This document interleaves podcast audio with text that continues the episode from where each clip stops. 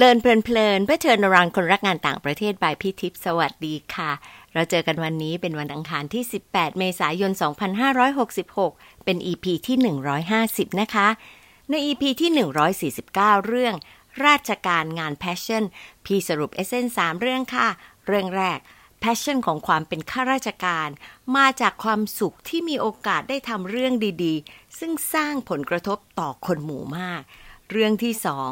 ข้าราชการต้องพัฒนาให้มีความสามารถเกินกว่างานที่ต้องรับผิดชอบ แล้วก็หมั่นฝึกตนเองให้พร้อมต่อการเติบโตในหน้าที่ในขณะเดียวกัน ต้องรักษาสมดุลของชีวิตส่วนตัวด้วยค่ะ เรื่องที่สามงานราชการเป็นงานที่อยู่ได้ยาว แม้อาจจะเหมือนว่าไม่ได้เงินมากนัก แต่ควรคิดถึงภาพรวมที่หมายถึงสวัสดิการตลอดการทำงาน โอกาสที่ได้รับ รวมถึงการฝึกนิสัยของความพอเพียงในชีวิต และผลประโยชน์หลังเกษียณค่ะ เรามาคุยกันต่อเรื่อง passion ด้วยคนฟูไบรท์อีกหนึ่งคนที่พี่จีบแล้วจริง ๆ แล้วจับตัวไว้ตั้งแต่ตอนช่วยเป็น panelist ให้กับเรื่องของการเขียน SOP Statement of Purpose ที่สมาคมนิสิตเก่าจุฬาค่ะ EP นี้เลยได้อาจารย์ปูเป้ รองศาสตราจารย์ ดรอลิสราชรินสาร ซึ่งมีประวัติการเรียนแล้วก็การทำงานที่บอกถึงความสนใจด้านการสื่อสารแล้วก็การวิจัยชัดเจนนะคะ อาจารย์ปูเป้ จบด้วยเหรียญทองจากคณะนิเทศศาสตร์จุฬาได้ทุนฟูไบรท์ไปเรียนปริญญาโทด้าน Integrated Marketing Communications จาก Northwestern University แล้วมาจบปริญญาเอกด้านบริหารธุรกิจ ภายใต้โครงการปริญญาเอกร่วมระหว่างจุฬาธรรมศาสตร์และก็นิด้าค่ะ มีประสบการณ์ทำงานด้านการตลาดในภาคเอกชน 15 ปี แล้วก็ร่วมกับบริษัทหลายแห่งเลยค่ะ เช่น Unilever แล้วก็ IPG Media Brands ตอนนี้อาจารย์ปูเป้เป็นอาจารย์ประจำภาควิชาการตลาดคณะพาณิชยศาสตร์และการบัญชีมหาวิทยาลัยธรรมศาสตร์ค่ะ มาฟังว่า passion ของอาจารย์ปูเป้มาแนวไหนยังไง ในตอนที่ชื่อว่า เพาะพันธุ์จนเป็น passion นะคะ ฟังกันเลยค่ะ สวัสดีค่ะปูเป้ สวัสดีค่ะพี่ทิพย์ค่ะ ขอบคุณที่ให้เวลานะโหต้องขอบคุณพี่ทิพย์ที่ชวนมาค่ะแล้วก็ค่ะ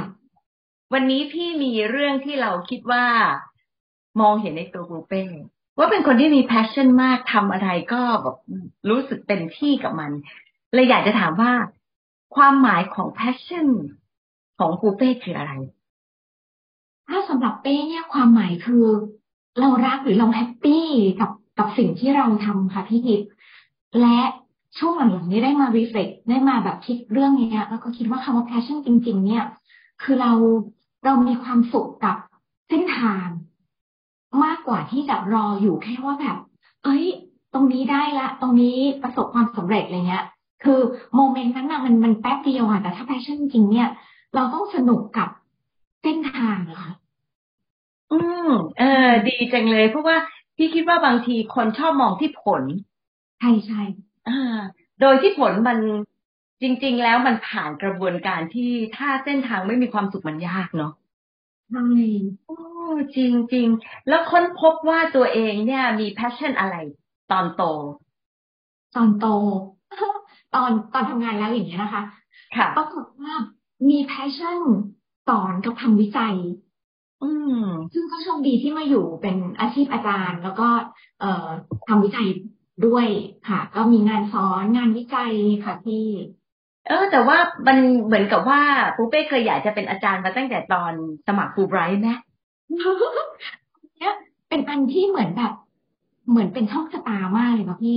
ตอนสมัครทุนฟูไบรท์ที่เนี่ย เป้เขียนเอาไว้ว่าโอเคจบกันมาแล้วเป้อยากจะทำงานหาประสบการณ์อะไรอย่างนี้แล้วสักแบบอายุสามสิบกว่าเนี่ยอยากจะเป็นอาจารย์ อยากจะแชร์ของแบบว่าความรู้อะไรอย่างเงี้ยนะคะ ซึ่งตอนที่เขียนไปเป้ก็ไม่รู้หรอกว่ามันมันจะมีวันนี้จริง ๆ หรือเปล่าค่ะ เออก็ในที่สุดเส้นทางมันก็พามาจริง ๆ ค่ะพี่ตามที่ commit ไว้กับฟูไบรท์ใช่ไอ้ตรงเนี้ยก็จะทำให้เรา double เด้งนะที่มีความรู้สึกเหมือนกับเอย่างแรกสุดก็คือ fulfill ที่ทำกับฟูลไบรท์แล้วมันชื่นใจ พี่ก็ได้ยินบางคนที่เขาพูดถึงเขาชื่นใจพี่ก็ชื่นใจ อันที่สองก็คือได้ทำจริง ๆ เนาะจริง ๆ แล้วเนี่ยทำไมถึงรู้สึกว่าสการสอนคือใช่ จริง ๆ ตอนแรกก็ไม่ถึงกับรู้นะคะ แต่ว่าตอนหลังเนี่ยทุกครั้งที่เวลาเราสอนแล้วเรารู้สึกว่าแบบเห็นตาเด็กเป็นประกายอะหรือว่าเด็กถามแบบอยากรู้จริงๆอะประมาณสัก สักศกที่แล้วมั้งคะเด็กเดินมาถามหลังคลาสแล้วเราก็เราก็ยินดีตอบนะแล้วเขาก็พูดว่า เนี่ยเออมาถามอาจารย์ เพราะว่า เออไอจุดที่ถามอาจารย์เนี่ยไม่ไม่รู้จะไปหาความรู้นี้ที่ไหน คือแบบเป็นเป็น Google เอาอาจจะไม่ได้อย่างเงี้ย เราก็แบบโหเขาเขาเห็นค่าของการมามาถามเราขนาดนั้นเลยอะไรเงี้ย เราก็แบบ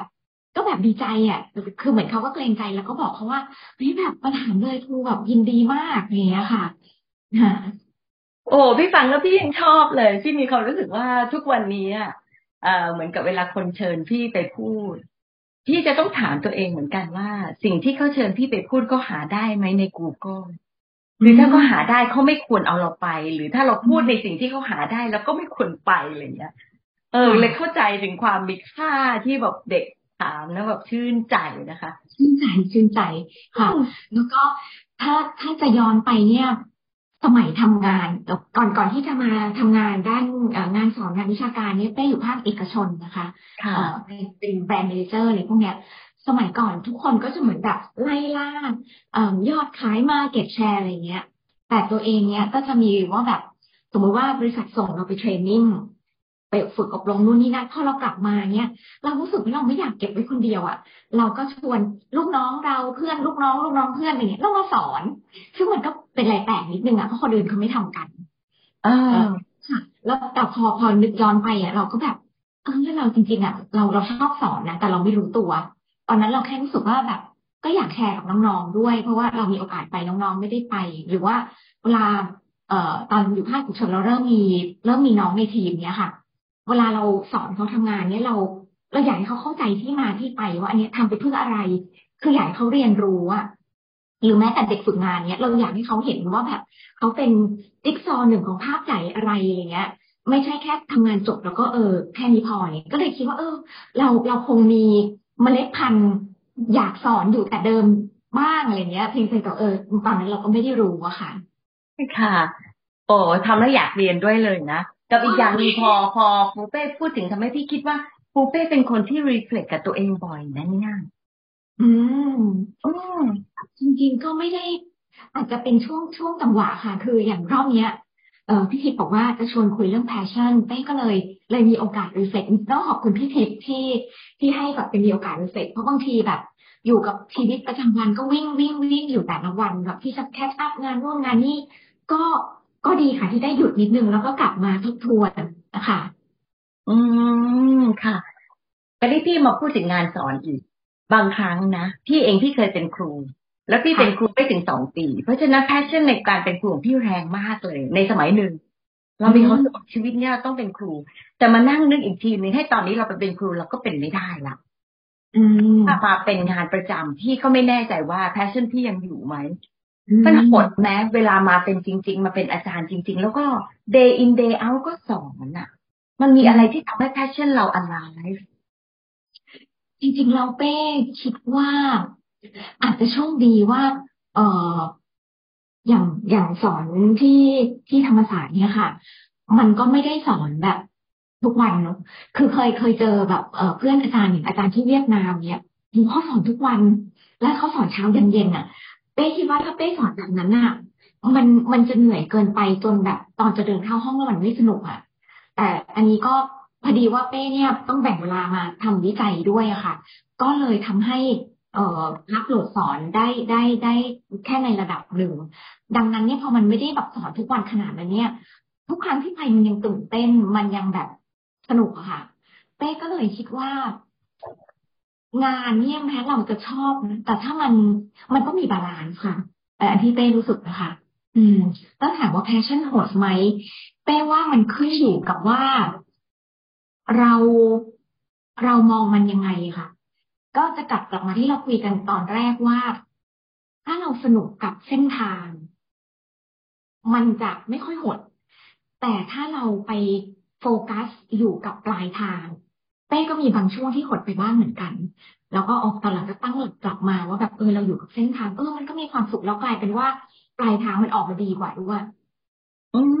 มค่ะ แสดงว่าไอ้เรื่องของการโฟกัสบนเส้นทางเนี่ยค่อนข้างชัดเจนในความรู้สึกตลอดเวลา พอรู้สึกว่าสูญเสียไป พอย้ายกลับมาหยุดมองตรงนี้ปุ๊บมันก็จะเริ่มดีขึ้นเนาะบางทีมันก็ต้องมีมันเป็นอย่างของตัวเองบางทีมันก็มีเหตุการณ์ที่ทำให้กลับมาโฟกัสที่เส้นทางด้วยค่ะ คืออย่างช่วงโควิดนะคะไปได้รับเชิญให้ไปสอนที่ เออเขาเขาชื่อเวอูนะเดี๋ยวเดี๋ยวเป็นยูยูยูเวียนนา University of Economics and Business นะคะ จริง ๆ ตอนนั้นเนี่ยเออมันเป็นทุนที่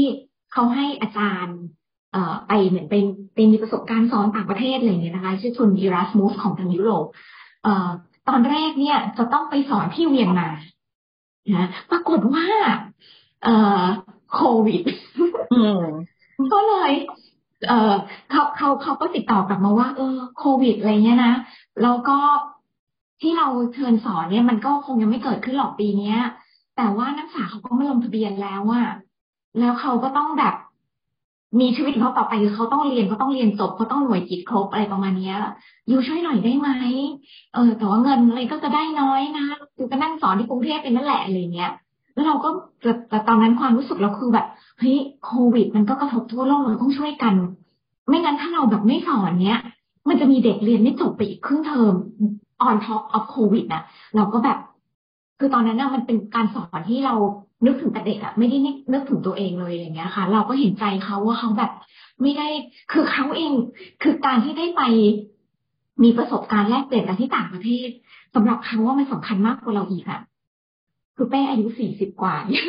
กับเด็กที่มันรุ่นแบบยี่สิบกว่า คือสำหรับเขามันมันสำคัญกว่าเขาอดอะเราก็เลยกลับมาแต่หูเราจะทำยังไงให้ประสบการณ์ คือไหนๆพวกเขาก็นานาชาตินะผมตอนนั้นแบบเด็ก เอ่อเด็กประมาณสามสิบคนประมาณสิบแปดชาติอะไรประมาณประมาณนี้ค่ะ พี่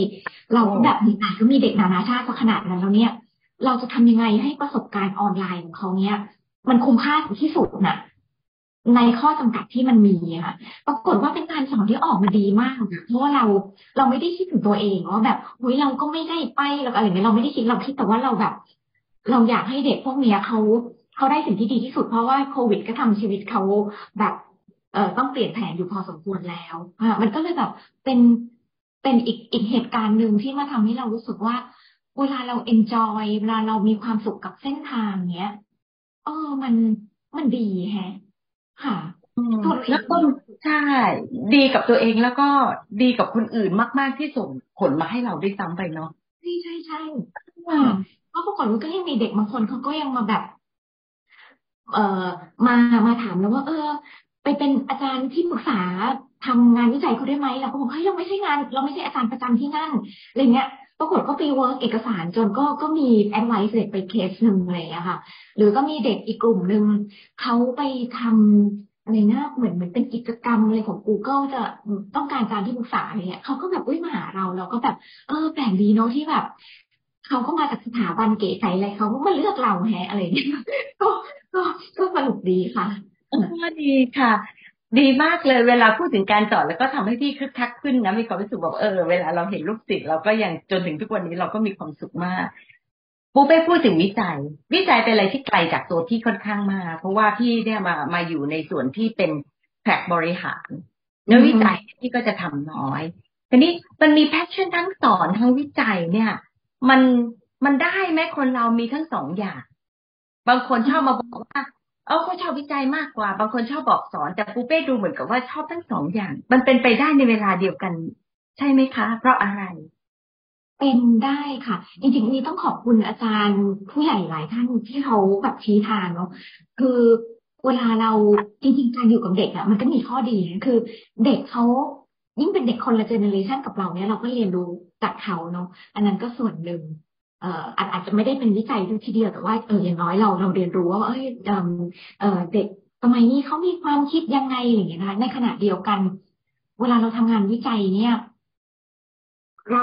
ความรู้มันจะแบบไปไกลกว่าหนังสือค่ะ เพราะว่ามันเป็นวิจัยที่มันแบบอาจจะยังยังไม่ได้มารวมเล่ม เราก็เอาแบบความรู้ตรงนั้นเนี่ยมาแบ่งปันกับเด็กอะค่ะแล้วเราก็ดีใจที่แบบ มันไม่ได้เป็นวิจัยขึ้นหิ้งอะ อย่างน้อยเออเด็กเขาก็เอาไปใช้ได้ค่ะแล้วก็การที่มีทั้งสองอย่างเนี่ย มันทำให้มีเวลาเบรกจากอีกงานหนึ่งอะเพราะว่าสอนมากไปมันก็เหนื่อยไปเนาะแต่นั่งวิจัยอยู่ในถ้ำคนเดียวตลอด มันก็เหงาไปเช่นกันมันก็เออมีมีสองอย่างมันก็มันก็ดีเหมือนกันค่ะพี่ เพียงแต่ว่าโอ้มันก็ต้องบริหารจัดการ เวลาอะค่ะ อืม ถ้าเป็นแบบนี้ปุ๊บเนี่ยก็ดูเหมือนกับว่าชีวิตงานเต็มเลยเนาะมันทั้งมีการสอนกับการวิจัย เนี่ย เรียกว่าไม่ต้องไปคิดอย่างอื่นละแต่มีนอกนอกชีวิตงานเนี่ย มันมีอะไรที่เป็น passion อีกไหมคะนอกชีวิตงาน เออ อย่างการใช้เวลากับครอบครัวนี้คงไม่ได้นับเป็นแพชชั่น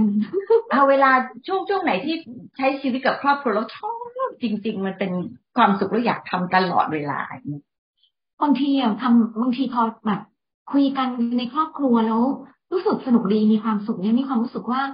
ความสุขอยู่ตรงนี้เองอะไม่ต้องติดไฟฟ้าไหนเลยอะขอให้แบบมีเวลาตรงกันพร้อมกันอะไรอย่างเงี้ยค่ะ หรือบางทีแบบ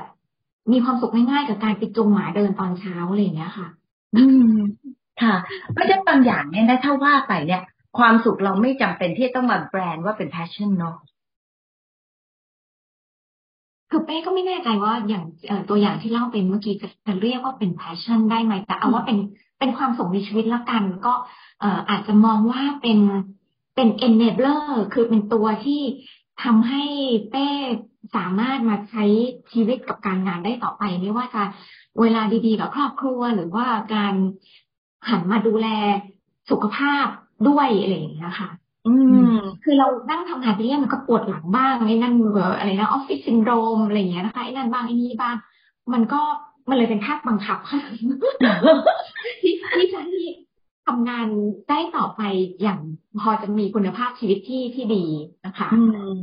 เพราะฉะนั้นคือคุณภาพงานมันก็จะ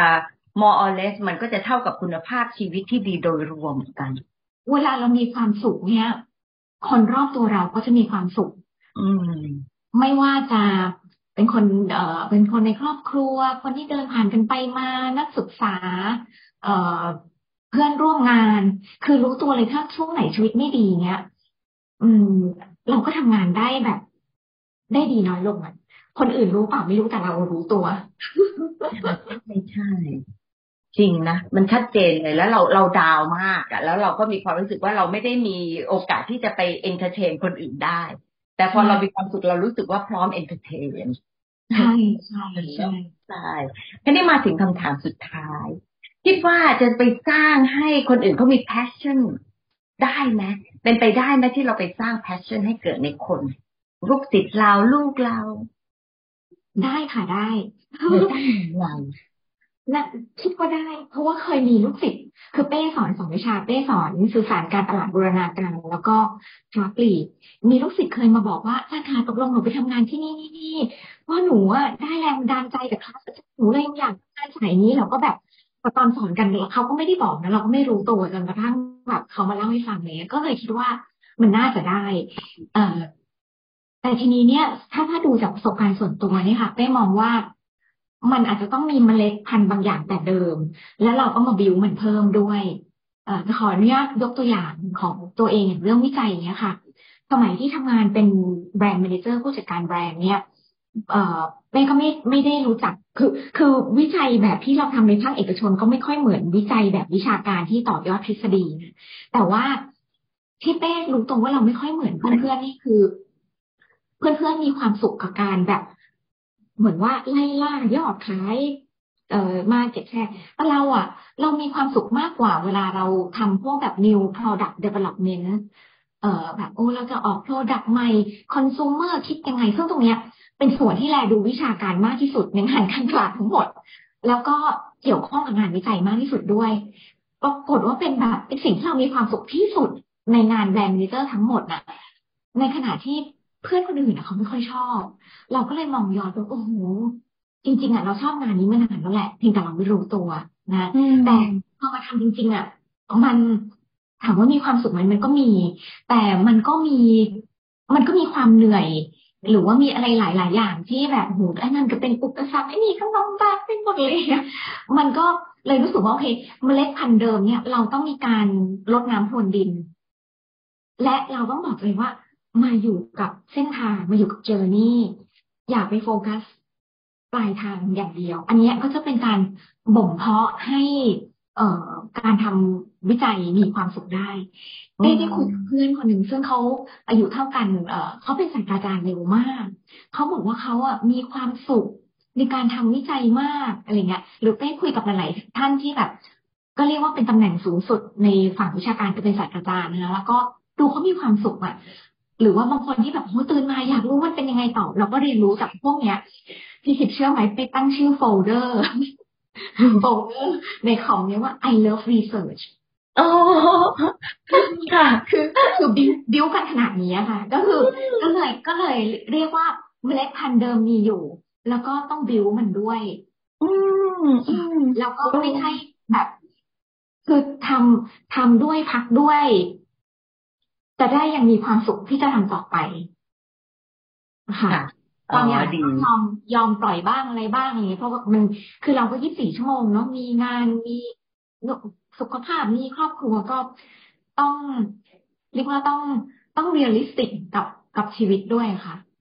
ค่ะโอ้จบอย่างดีกับคำว่า realistic กับชีวิต เพื่อที่จะให้เจอนี่นี่ดีเนาะอาจจะต้องเรียกว่า เอ่อ be kind คือจริง ๆ ตอนอายุยี่สิบสามสิบบางทีรู้สึกเราเครียดตัวเองเยอะมากเลยอะตอนนี้เรา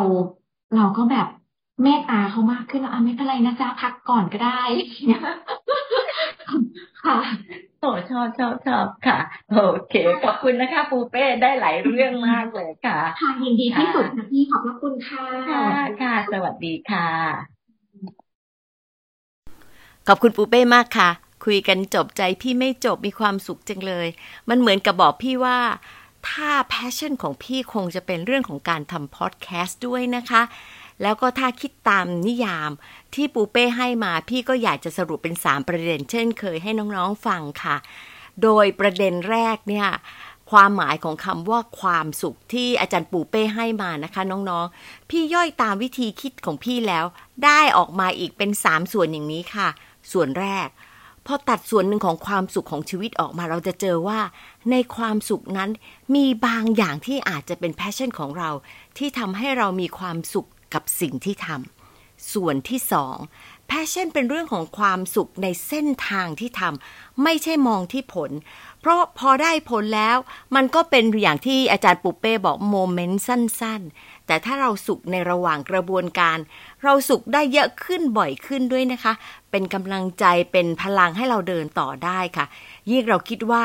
เวลาที่เราทำโปรเจกต์หรือว่ากิจกรรมที่ใช้เวลานาน การทำไปมีความสุขไป มันก็ทำให้เราอยากจะเดินหน้าต่อไม่ย่อท้อง่าย ๆ ค่ะ เหมือนคนที่พูดถึงการปีนเขาค่ะ ถ้ามองแต่ยอดเขาก็อาจจะทำให้หมดกำลังใจได้เหมือนกัน ส่วนที่ 3 ของความสุขจาก passion ของอาจารย์ที่เป็นทั้งผู้สอนและวิจัย มันคือการส่งต่อความรู้และประสบการณ์ ที่มองไปยังกลุ่มเป้าหมายมากกว่ามองที่ตัวเองค่ะ พี่ชอบเลยที่อาจารย์ปูเป้เล่าเรื่องของการสอนออนไลน์ให้เด็กนานาชาติ มันสตอรี่เล็กมากเลยนะคะ แต่สื่อให้เห็นว่าอะไรคะให้เห็นว่าแพชชั่นของการสอนที่ต้องการให้นักศึกษา ได้เรียนรู้สิ่งใหม่ ๆ ในยุคโควิด มันยิ่งมีความหมายเพราะเด็กๆขาดประสบการณ์ในชีวิตจริง ยิ่งทำให้อาจารย์ต้องคิดวิธีที่ต้องพยายามเติมให้มากกว่าเดิม พอมองเห็นอะไรที่ beyond self แล้ว มันคือชีวิตที่ให้เห็นถึงทั้ง passion และ purpose ค่ะ มันคือความรู้สึกที่ขยายวงใหญ่ขึ้นเยอะมาก แล้วก็ return ที่ได้จากนักศึกษาก็ so very rewarding นะคะ เข้าใจเลยกับความเป็นครูค่ะ แค่เห็นนักศึกษาตาเป็นประกาย แค่นั้นก็คุ้มและก็ชื่นใจมากจริง ๆ ประเด็นที่สองคือ คนเรามี passion ได้หลายอย่างค่ะ อยู่ที่การได้ยินได้ฟังประสบการณ์ของคนที่อยู่บนเส้นทางที่เราสนใจ การที่เราสามารถเลือกทำในสิ่งที่ใช่